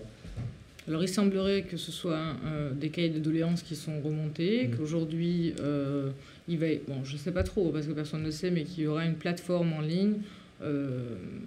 À voir demain euh, les détails de, de la chose, mais il semblerait que ce soit une plateforme en ligne pour donner euh, son avis sur telle et telle question. Euh, Peut-être que si tout le monde s'entend à envoyer le message principal on veut le RIC, on veut le RIC, euh, et qu'effectivement, comme tu disais Julien, si on se rend compte à la fin du grand débat au mois de mars, euh, qu'ils sont complètement fermés, ben là, ce sera vraiment une insurrection euh, pour Et dire euh, vous ne voulez vraiment. En plus, il y aura le mai qui arrivera juste derrière. Donc, euh, Oui, j'espère. enfin, moi, je- bizarrement, je pense qu'ils vont bien sûr fermer la porte à tout. Et c'est tant mieux, finalement, parce que c'est peut-être ça qui va, qui, va, voilà, qui va justement pff, montrer, bien sûr, à tout le monde que là, ça y est, c'est trop. Il faut, faut qu'on arrête d'être d'être invisible. On est invisible, hein, complètement. Moins maintenant, mais enfin, avant, on était complètement invisible. Moi, ce grand débat, je ne vois pas comment. Enfin, s'ils avaient voulu changer, ça fait déjà longtemps qu'ils auraient dû changer les choses. C'était pas en attendant neuf actes comme ça euh, et lâcher un, un débat comme il a lâché les 100 balles euh, du SMIC augmenté, Macron euh, dans son, dans son truc. Je veux dire, c'est, je vois pas les réponses positives que peut apporter le gouvernement là maintenant. Je, je, je, je vois pas. Franchement, je, j'y, crois pas quoi. Est-ce que euh, justement, donc euh, là, on, on prend, on prend un petit peu les, les- les marques sur le grand débat national. Je me rends compte moi que même les médias ne, ne, ne l'encensent pas. Euh, énorme, il est complètement flou. Pour l'instant, on peut même pas en parler. On sait même pas comment il va être euh, mis en place. Euh, je sais plus comment s'appelait la personne qui devait le piloter, qui a, qui a- son, son nom, je sais plus. j'ai- Oui, qui a démissionné, Qui a, qui a- qui a acheté l'éponge. Bon, parce que, Chantal euh, Joanneau. ouais. Jo- Madame Joanneau. Voilà, qui a été interpellée par rapport à son salaire. Et du coup, elle bah, s'est dit, ça, avec euh, 14 000 euros euh, de salaire mensuel, c'est compliqué d'aller piloter le grand débat des Gilets jaunes qui se battent parce qu'ils sont, euh, ils vivent dans des difficultés financières. Mais elle a bien fait, du coup, je pense que c'était plutôt bien. Mais euh, voilà, c'est, on- les, les termes de ce grand débat sont complètement flous. Donc euh, les médias vont pas se risquer à en parler aujourd'hui euh, et se tirer une balle dans le pied. Mm. Personne ne sait aujourd'hui euh, que- qu'est-ce qui définit ce grand débat. C'est exactement ça le, le problème. Euh, Joanneau, qui a 14 000 euros par mois, Mmh. euh, c'est des gens qui sont coupés de, de notre réalité. Ah oui. Euh, ils vivent dans un luxe, mais c'est complètement incroyable. Moi, je suis sidéré que le président de la République vive dans un palais. Moi, pour moi, ça ça- ça m'a toujours euh, posé question. En plus, à chaque fois qu'il est filmé, on voit, vous savez, ce qui brille sur les murs, c'est de l'or. Hein, D'accord? Le, le, le lustre, là, c'est du cristal, ça coûte euh, je sais pas combien, le tapis persan, euh, ronce de noyer pour le bureau, enfin, faut arrêter quoi. Je veux dire, Le monarque, oui, c'est Ah le ouais, décalage. c'est- En fait, tu évoques vraiment le c'est- c'est- décalage. C'est vrai c'est- que tu peux être assis chez toi en train de compter Moi, tes sous en te voilà. disant Moi- moi, on me les- fixe le 15 500 du balles j'y arrive plus. Puis tu tu vois, vois le président voilà. C'est- ça, voilà, oui, et c'est- après, il sort euh, euh, qu'avec 1200 euros par mois de retraite, on vit bien. C'est le prix de sa cravate. C'est ça. Non, mais il y a un fossé, il y a un fossé qui s'est creusé. Faut, faut arrêter, quoi. comme vous l'avez entendu, hein, chers messieurs, les Français n'ont pas le goût de l'effort, donc euh, Alors, Oui, oui, oui, cessons oui, de oui, oui, oui, nous oui. plaindre et remontons, rebroussons les, manches. ouais. Mais c'est c'est- voilà, c'est toutes ces petites choses-là qui font que. Bah, et puis ça date bien avant Macron, parce que là, c'est lui qui est là, mais bon, mais ça C'est date bien avant. historique. Quoi. Parce que petit à petit, euh, voilà, le- le- le- Bah, je pense que c'est un peu l'héritage de la monarchie Oui. euh, française, tout simplement. On a l'habitude d'avoir un monarque euh, qui siège dans un palais. Et, et d'ailleurs, euh, Macron, c'est les mêmes lettres que monarque avec un C. C'est pas mal. Joli. Est-ce que vous voulez qu'on aborde justement ensemble un point essentiel dont on a discuté un petit peu rapidement tout à l'heure, le traitement médiatique justement du mouvement euh, des Gilets jaunes, peut-être à l'échelle locale, parce que on, on- on tape un peu souvent sur les, les médias euh, nationaux, mais il faut savoir que même à l'échelle locale, euh, il y a un véritable euh, blackout de ce qui peut se passer. euh, ou quand c'est pas euh, nier euh, la- la- la- les actions, c'est carrément euh, euh, mensonger, c'est euh, travestir ce qui se passe réellement. Donc, euh, tu veux prendre la parole, Julien Bien sûr. Euh, moi, je voulais aussi parler de, euh, au niveau des revendications sur euh, la hausse du pouvoir d'achat. C'est quand même euh, une revendication qui est demandée majoritairement par les, les Gilets jaunes, en plus du RIC. Et euh, comme exemple, par exemple, euh, sur euh, la hausse du pouvoir d'achat, il y aurait euh, une TVA à 0% sur les produits de première nécessité. C'est quelque chose qui est euh, très rapide euh, et facile à appliquer. Euh, ensuite, la réponse euh, gouvernementale euh, va toujours être la même. Il n'y a pas d'argent, où c'est qu'on prend l'argent Et dans ce cas-là, la transition est toute trouvée, puisque l'argent, il y en a. L'évasion fiscale, c'est. Donc tu dis 110 milliards, il y en a qui disent 80 milliards. Bon, Ouais, on va 80 dire et 100. entre 80 et 90 milliards par an, c'est quand même une somme euh, énorme. Quoi. Avec cet argent, euh, imaginez ce qu'on donne aux hôpitaux, aux routes, aux pompiers, aux salaires, aux chômeurs. Enfin, il y, a- il y a quelque chose d'énorme. A- L'argent, il y en a. Euh, Quand on nous dit qu'il n'y a pas d'argent, c'est pas possible. Il y a aussi les 40 milliards du CICE, il y a les 5 milliards de l'ISF C'est eux qui, euh, qui a pris fin euh, en janvier. Là, hein. qui a pris fin en janvier, d'accord. Donc, je veux dire, euh, Et pour lutter contre la fraude fiscale, euh, en étant dans l'euro, c'est pas possible. On ne peut pas lutter contre la fraude fiscale parce que euh, y a l'article 63 euh, de la Constitution européenne, celle qu'on a refusée en 2005, euh, mais que Sarkozy euh, nous a fait ravaler à Lisbonne. Cette Constitution nous autorise, enfin oblige la libre circulation des marchés et des capitaux. C'est l'article 63 de la Constitution. Donc à partir de là, euh, si on ne peut pas contrôler les capitaux, on ne peut pas contrôler les mouvements des banques. donc ça, encourage la fraude fiscale et l'optimisation fiscale. Donc c'est presque légal en fait. Donc, euh, effectivement, au niveau de la comptabilité, la, faisabilité avec l'Union européenne et les revendications des Gilets jaunes, c'est très compliqué en ce qui concerne en tout cas l'évasion fiscale, puisque cet article 63 nous empêche euh. Tout, tout changement. Quoi. Donc euh, ben voilà, ça c'est un peu compliqué. Je voulais aussi dire euh, avec le RIC à cause de différents traités. Euh, oui, les, les GOP aussi, les grandes organisations européennes, donc Oui. qui sont euh, régulièrement, alors, je ne sais pas si c'est chaque Chaque année, c'est chaque année, Mhm. voilà. Donc chaque année, C'est la GOP, feuille de route qu'on donne à chaque président de chaque État. voilà, donc euh, à partir de là, tous les États sont obligés de suivre ces directives européennes. Donc pareil, si, si, on, si on veut baisser une taxe ou si on veut... Si on, si- quoi que ce soit, quoi qu'on puisse essayer de faire, ça passera pas à cause euh, des GOP ou de l'article 63 ou euh, au niveau de la défense euh, européenne, par exemple, la, la tutelle de l'OTAN. Enfin, tant qu'on sera sur, dans l'Europe, ça va être vraiment très compliqué d'aboutir aux revendications des Gilets jaunes. Après, je pense qu'il y a beaucoup de personnes qui sont gilets jaunes ou français au sens large du terme, euh, qui ne comprennent pas l'urgence de la sortie de l'Union européenne parce qu'ils ne comprennent pas comment fonctionne l'Union européenne.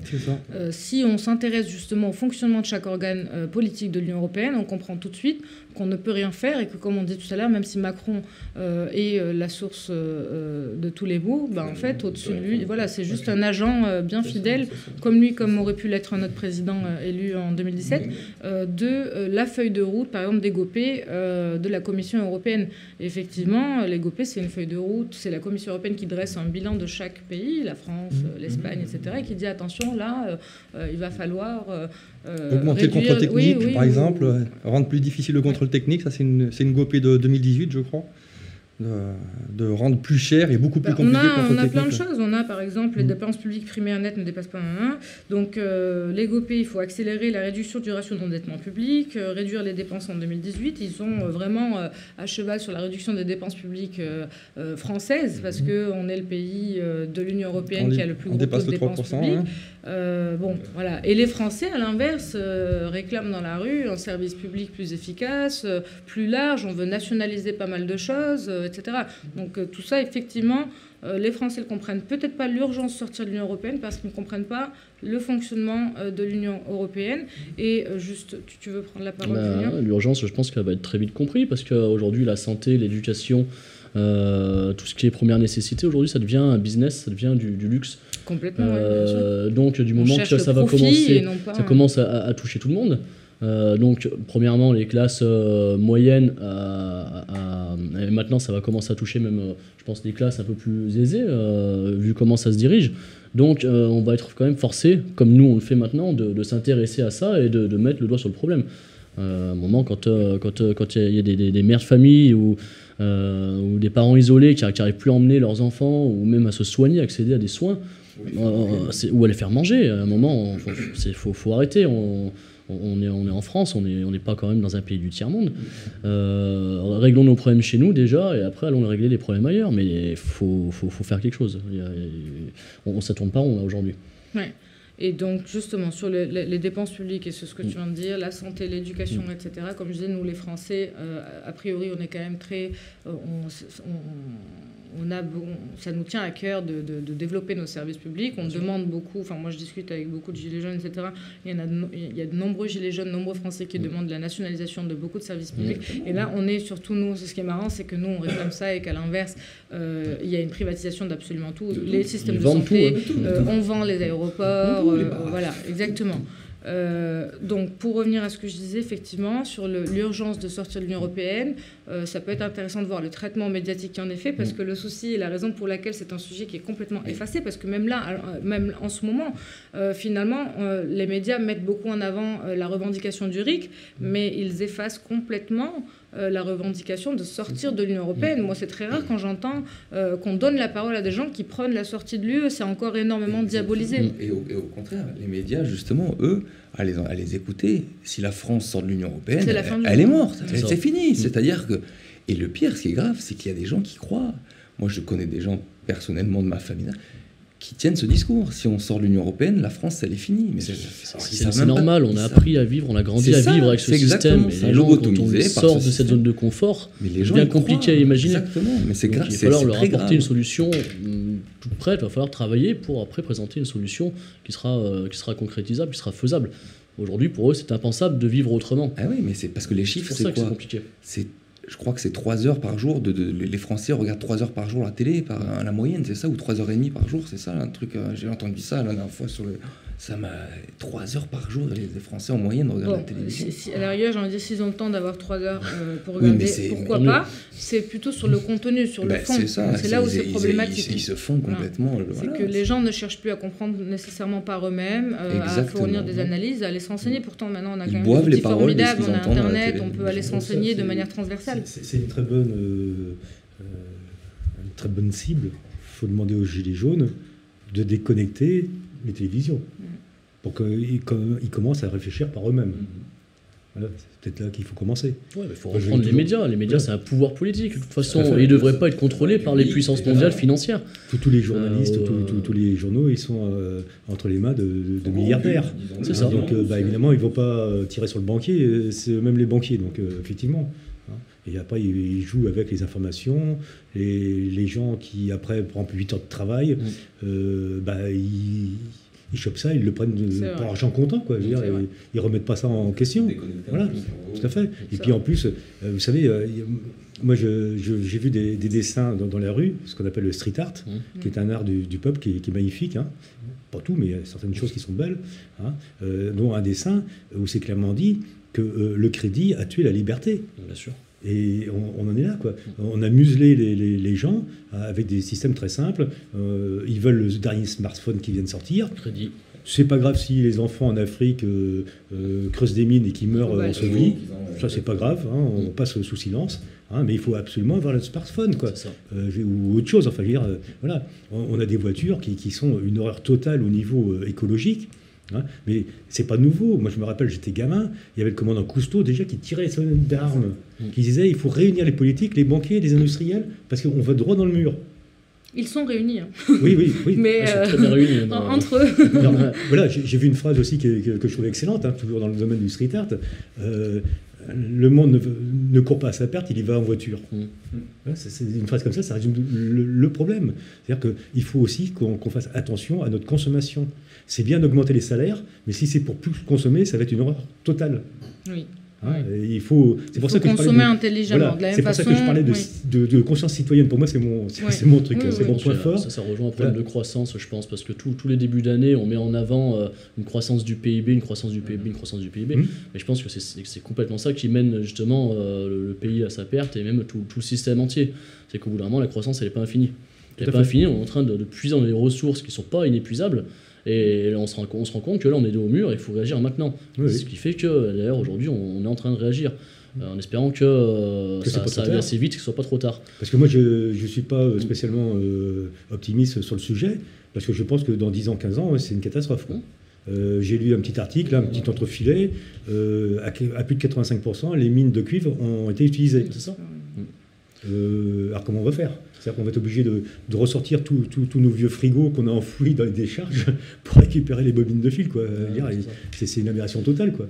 Mais de, de plus, de plus en plus, on parle de, on entend parler du- d'un terme qui s'appelle la, la décroissance. Mmh. Et euh, j'en entends beaucoup, de, de- de plus en plus parler. C'est vraiment intéressant comme système. Alors, ça peut être mal, mal perçu parce que le mot peut paraître négatif, mais euh, au, au final, ça peut être vraiment quelque chose d'intéressant.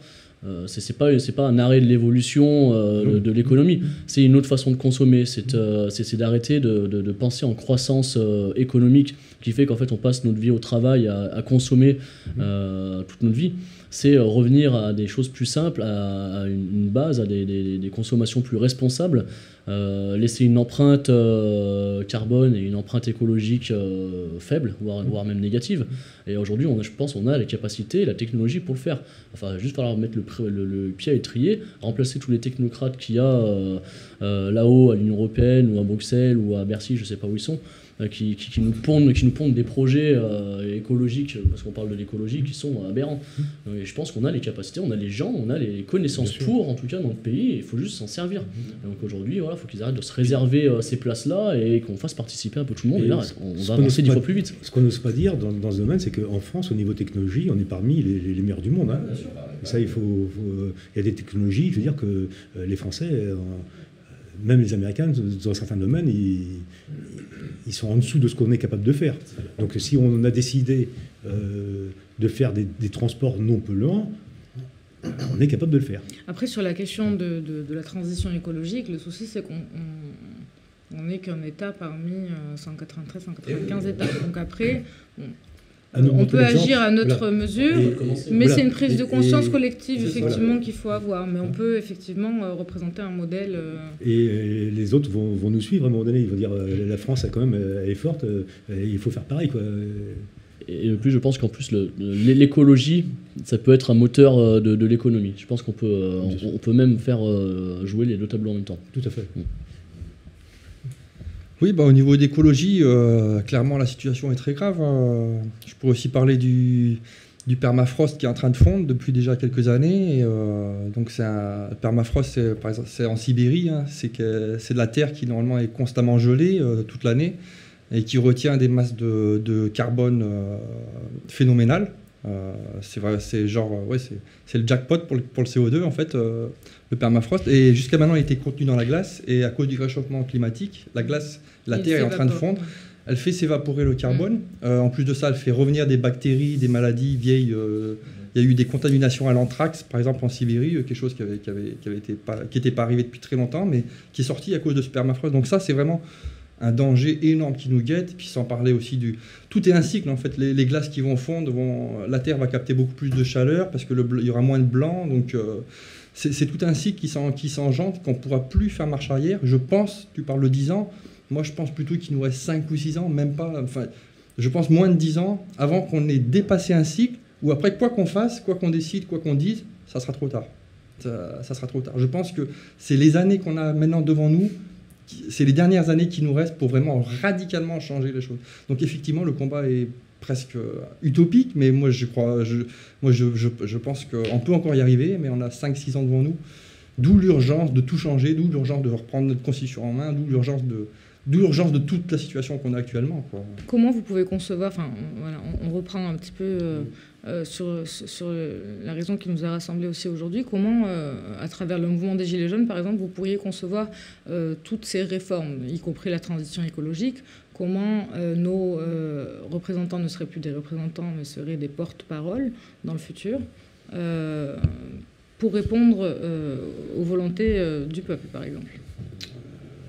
Je, ne pense pas que on, doit vraiment se diriger vers une organisation horizontale. Hein. Je pense que c'est nécessaire d'avoir un gouvernement, peut-être avec des, des, fonctions différentes. Je pense que c'est surtout l'équité qui est importante euh, entre le, le, le, pouvoir du peuple et euh, le pouvoir de décision du gouvernement. Il faut vraiment qu'il y ait une équité. Euh, c'est ce qui sera la base de tout. Aujourd'hui, il n'y a pas d'équité. Il y a un fossé qui s'est creusé. Euh, Mais toi, qui, tu penses que demain, euh, donc le système euh, sur lequel euh, on, sous lequel on est régi mmh. fonctionne assez bien, mais c'est plutôt euh, les têtes qu'il faut changer, c'est ça? Il est mal utilisé. Alors, système en lui-même, qu'est-ce que c'est le système? Déjà, voilà, faut, il faut déjà bien le préciser. Euh, le, le, le, système sur lequel on fonctionne, qui est le système capitaliste. Qui est le, système le suffrage, non, non, je parle vraiment du système politique euh, système qui nous régit, c'est-à-dire euh, l'élection du président au suffrage universel non, direct, pas, la représentativité des députés à l'Assemblée, mmh. l'exécutif détenu bon. par les mains du gouvernement. Il faut, faut, tout refondre. faut tout refondre. Moi, c'est ça qui m'intéresse de savoir vraiment. Déjà, le, vote, le vote blanc, il n'est pas pris en compte. Déjà, là, on, on, on, a un gros problème à ce niveau-là, parce qu'on aurait rattaqué encore un, un, autre tour de, de suffrage et, euh, et on n'en serait peut-être pas là. On ne sait pas. On ne saura jamais d'ailleurs parce qu'on n'a pas le, le, vote blanc comptabilisé. Euh, ensuite sur euh, sur la représentativité, la représentativité, bah, la représentativité euh, je crois que les Gilets jaunes ont eu beaucoup plus, en tout cas que tous les élus euh, depuis, euh, je pense que c'est même jamais arrivé, on a eu 70 ou à 80% de soutien en tout cas, alors qui aurait pu être peut-être transformé en scrutin, hein, pour l'instant c'est pas le cas, on, on le saura peut-être un jour, mais quand on voit les, les, les taux auxquels, auxquels, sont, sont votés nos, nos élus, euh, je vois, je vois pas où est la représentativité. Mais quel type mineur. de modèle, par exemple, toi Thomas, qu'est-ce que tu pourrais, euh, euh, quand tu y réfléchis chez toi ou en discutant avec d'autres personnes, comment tu visualises On parlait d'Étienne Chouard tout à l'heure, par exemple. Je sais que j'imagine bah, euh, qu'il y a des tests qui doivent vous séduire chez lui. Bah, Étienne qui, Chouard, je pense que lui, il prône pas forcément de changer un système, il prône juste de dire que, bon, admettons, on laisse le même système, mais on peut on peut peut-être, genre pouvoir révoquer n'importe quel élu à n'importe quel moment. Ce qui veut dire que garder ce système et pouvoir dire, bon, toi ou un tel ou un tel, tu me représentes pas bien ou quoi que ce soit, donc tu dégages. Mm -hmm. Et au tour suivant, et puis c'est terminé. Avoir un contrôle démocratique. Un contrôle, ouais. un contrôle une Le, transparence. Parce que là, on leur donne un petit peu les pleins pouvoirs, ils font ce qu'ils veulent pendant 5 ans, qu'on soit d'accord ou pas. Équité. Une équité, une transparence. Qui sont un modèle. Exactement. Euh, je crois qu'on ferait peut-être bien d'aller faire un tour. Euh, Mais et alors, et faut parler, on peut parler de l'Islande ah, aussi. Voilà, alors, donc, ils ont, ils ont carrément, ils ont, ils ont retourné le gouvernement. Ils ont réussi, les banques, elles ont fait faillite. Pardon. Aux Pays-Bas, si, si j'ai bien compris, les ministres, ils viennent avec leur propre voiture travailler. Ouais. Ah, et quand, quand, ils sont plus ministres, eh ben, ils réintègrent le ouais. travail qu'ils qui, qui C'est vrai que ça, c'est vraiment une volonté des Gilets jaunes. Hein. C'est cette espèce de, de, disparité entre les modes de vie des uns par mois, et des autres. Ah, c'est les remettre dans la vie réelle, en fait, oui, tout simplement. C'est ça, la volonté. Hein. C'est ça. Pourquoi les mettre sur un piédestal, en plus, qu'ils ne méritent pas Mais euh, ça revient un petit peu, c'est le serpent qui se mord la queue. Si c'est eux qui rédigent nos lois, bah, euh, ils vont pas. Non, mais ils vont surtout pas euh, amoindrir, effectivement. C'est pour ça qu'on veut pouvoir agir.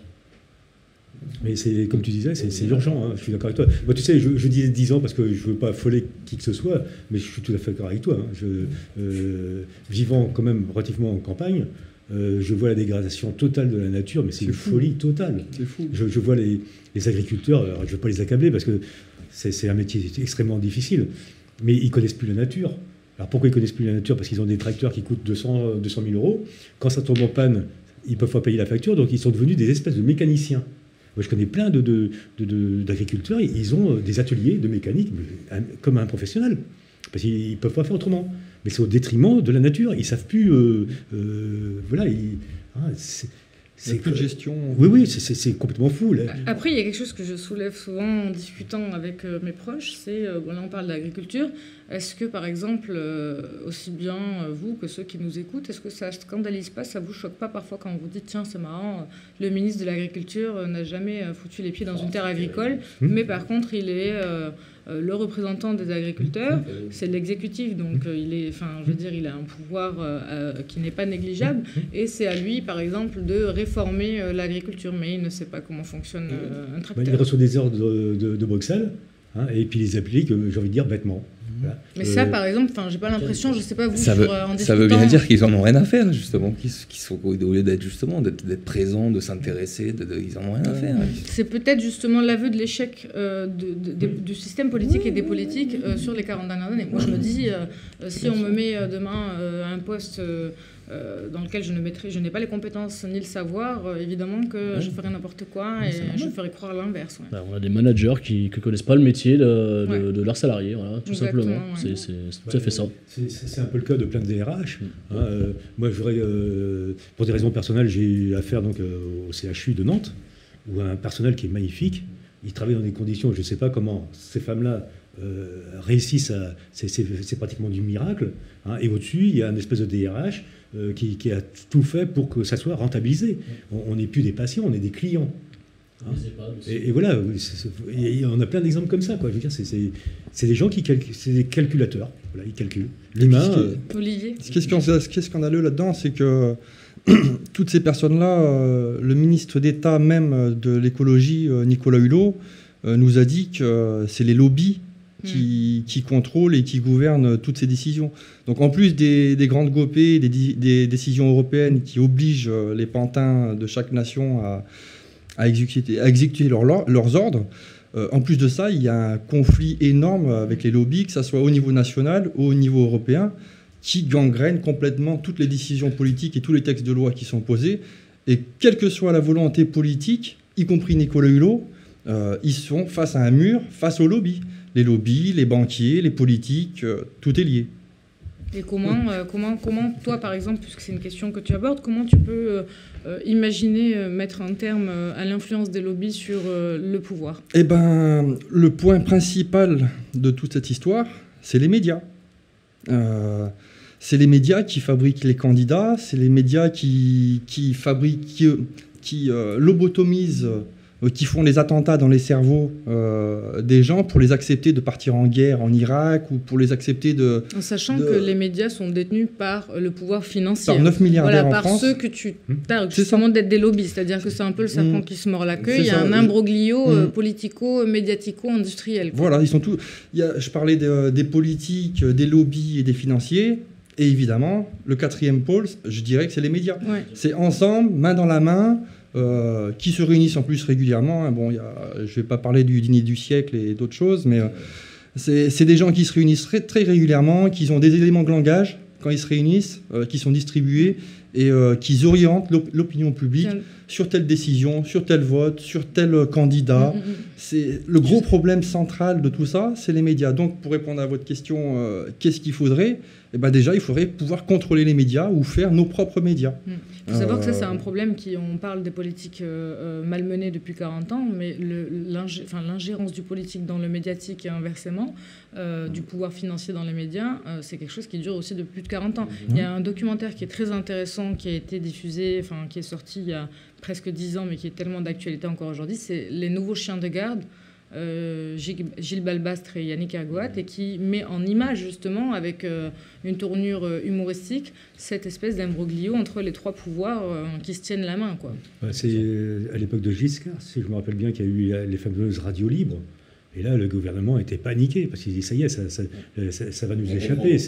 Ils vont comprendre, on va plus pouvoir le- le- leur faire faire ce qu'on a décidé. C'était une panique totale au niveau du gouvernement. Je ne sais pas si vous vous rappelez de ça, mais c'était incroyable. Après, ils ont, ils ont carrément euh, fait tout ce qu'il fallait pour couper certaines radios qui, qui dérangeaient de trop. Quoi.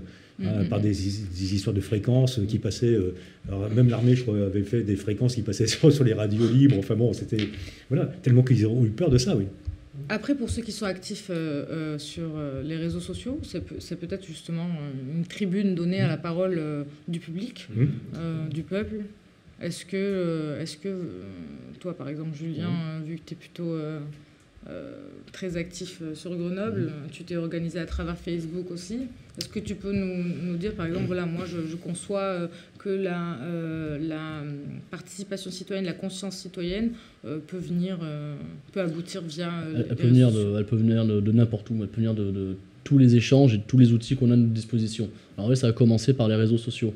Euh, les réseaux sociaux, par contre, ils touchent pas tout le monde. Donc on, on essaie de trouver aussi d'autres euh, d'autres outils, d'autres éléments qui permettront de, de diffuser l'information et d'échanger, de communiquer, de dialoguer. Donc bah, on parlait du, du forum qu'on mettait en place, c'était pour toucher les gens qui n'ont pas les réseaux sociaux, et des assemblées générales pour les gens qui veulent venir mm, mm, mm. Euh, physiquement. Il y a les mobilisations où euh, bah, lors des marches, les gens échangent aussi. Donc voilà. on essaye de, de, se battre sur tous les terrains. Et euh, puis on essaie de servir aussi des médias locaux, parce que c'est vrai qu'on essaye de mettre en avant de plus en plus le local, de faire euh, fonctionner le, le, commerce local. Ça, ça prend aussi les, les, les, médias en compte. Parce qu'il y en a plein qu'on ne connaît pas forcément, on ne les regarde pas, on ne s'y intéresse pas. Mais on voit que bah, là, dans le mouvement, on a pas mal de, petits médias locaux, en tout cas, qui, qui sortent euh, un petit peu de nulle part et qui sont complètement libres Et, qui, et qui nous transmettent les informations en toute transparence. Et, euh, nous, on essaye en tout cas, de notre côté à Grenoble, de les mettre euh, beaucoup plus en avant que, que, les gros médias qui viennent. Euh, les soutenir, quoi. Ouais, de les, soutenir. médias alternatifs. Voilà, et, de plus locaux, donc c'est à double, mmh. importance. double importance, c'est ça. Olivier, tu voulais rajouter Non, c'est ça, je confirmais ce qu'il disait. Effectivement, c'est ça. mettre, mettre en avant les, les, petits médias. Bon, là, là il parlait en, par exemple de France Bleu, mais on a de euh, Télé Grenoble, enfin on en a plein de petits euh, médias libres ou médias locaux qui, euh, qui relayent l'information, qui nous donnent la parole mm. et qui relayent l'information beaucoup plus honnêtement que ce que font les, les grands médias de masse qui, qui annoncent comme par exemple hier à Paris 9000 personnes, alors que moi j'ai vu une vidéo, ah bah j'invite tout le monde à aller voir dans le compte YouTube Révolution Permanente. Oui. Hein, une qui vidéo est qui par les... C'est une vidéo qui dure 5 minutes en plan fixe où on voit défiler sur une autoroute, euh, l'autoroute qui est remplie de gilets jaunes pendant 5 minutes non-stop. C'est euh, où C'est quelle autoroute, je veux dire? Alors c'était autour de quoi? Moi j'étais pas, je sais pas. Il faudrait regarder. Non, non autour ah. de Paris. Euh, je parle de Paris hier samedi 12, 12 janvier 2019. Il y avait sur cette vidéo que tout le monde, j'invite tout le monde à aller mm. voir sur Révolution Permanente sur le compte YouTube. Cette vidéo, il y a au moins 100 000 à 150 000 personnes. Chacun peut les constater. Ils ont annoncé quand même 9 000 personnes à Paris. Hein, au lieu de 100 000, on va dire les 100 000. Et chacun verra sur cette vidéo qu'il y a bien les 100 000. Donc c'est... En parlant, je rebondis sur la parole donnée. Euh, là, c'est la première émission euh, sur l'UPR TV euh, dans laquelle il y a une table ronde où la parole est donnée librement aux Gilets jaunes. Donc, on est les premiers qui avons cette chance. Euh, dont il faut profiter, je pense, parce que euh, voilà, on peut dire tout ce qu'on veut, il n'y a personne qui, euh, qui, nous a formaté ou qui nous a donné un mot d'ordre aujourd'hui pour évoquer quelques sujets que ce soit. Et donc, effectivement, j'invite tous ceux qui nous écoutent et qui seraient intéressés de venir discuter avec nous, de prendre notre place sur le plateau ici. voilà. Si vous avez également des, des expériences locales, etc., à faire remonter, vous êtes les bienvenus. Est-ce que, messieurs, vous avez autre chose à ajouter, justement?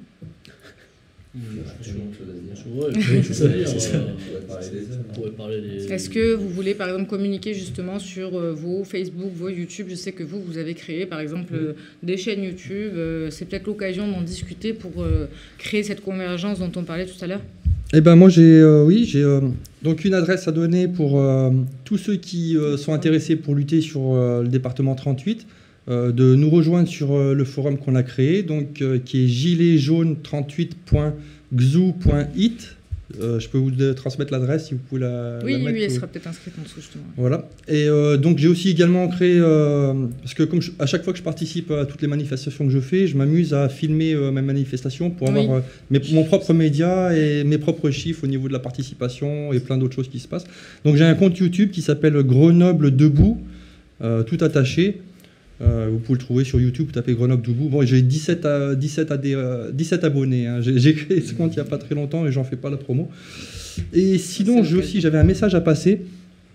Euh, j'invite euh, tous, les gilets, tous les gilets jaunes de France, dans tous les départements, je l'ai déjà dit tout à l'heure, mais je vais le répéter, mhm.